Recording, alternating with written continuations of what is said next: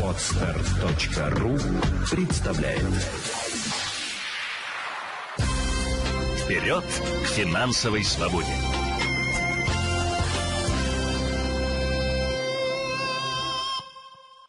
Полезное утро, пришло время поговорить о финансах. Да, в Госдуму вот внесли поправки, предлагающие освобождение от налогов на доходы пенсионеров, работающих по трудовому или гражданско-правовому договору. Однако льгота будут, будет предоставляться при условии, что выплаты а, такому гражданину не превышают 700 тысяч рублей в год. Разбираться будем вместе с экспертом Еленой Феоктистова, директор Центра финансовой культуры, юрист с нами на прямой связи. Елена, доброе, Доброе утро. утро. Здравствуйте. Ну вот освобождение от налогов звучит прекрасно. Но вот э, кому это правда положено? Мы поняли, что вот пенсионеры сейчас обсуждается, да, момент с отменой налогов для них, а для кого еще? Ну, в первую очередь рассматривают именно налоговых, э, э, освобождение именно от, вот, от налогообложения работающих пенсионеров, потому что э, какая сложилась ситуация? И, э, пенсии должны индексироваться, но если человек работает по трудовому договору, а это очень часто бывает, например, преподаватели получают пенсию, но при этом остаются в школе или в университете и продолжают педагогическую практику. И это отчасти даже связано с тем, что их и руководство не отпускает э, там, за нехваткой кадров.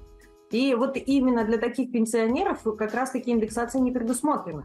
И из-за того, что люди хоть и работают, но при этом еще пенсия не индексируется, им как раз-таки и предоставляется возможность вот освободить э, их от оплаты НДФЛ, 13% с- не удерживать с них э, зарплаты. И таким образом у них будет компенсироваться отсутствие индексации.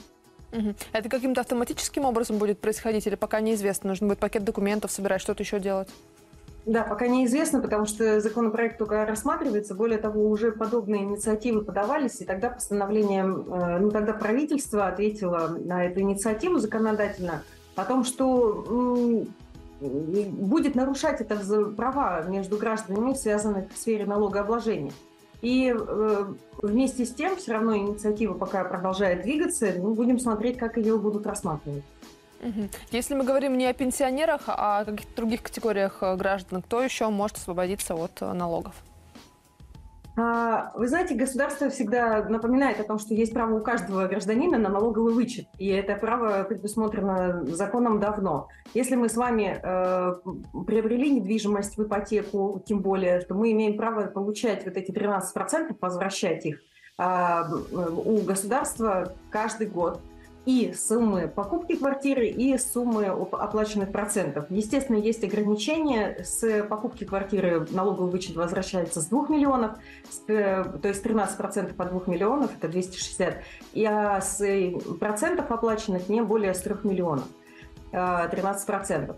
И это право есть у каждого гражданина, который работает, который получает э, зарплату и с которого удерживает 13%. Э, На образование, на обучение, на долгосрочное страхование жизни. Все это есть э, и у нас с вами. Мгм. Если мы говорим про сложности какие-то с оформлением, они возникают или сейчас, ну, скажем так, отработанный уже механизм и все с этим в порядке? А, На сегодняшний момент, если мы говорим исключительно про получение налогового вычета, этот мех- механизм ну, отработан, и он, более того, на мой взгляд, уже вот прям усовершенствован. Раньше налоговый вычет мы получали в течение четырех месяцев, то есть подавали документы в налоговую, налоговая проводила проверку три месяца, и потом в течение месяца осуществляла перевод. То сейчас получить налоговый вычет можно в течение 10-15 дней, Подаем заявление через портал госуслуг или личный кабинет налогоплательщика и ждем. Прекрасные новости. Спасибо, Елена Феоктистова, директор Центра финансовой культуры, юрист, с нами была на прямой связи. Хорошего дня. Вперед к финансовой свободе!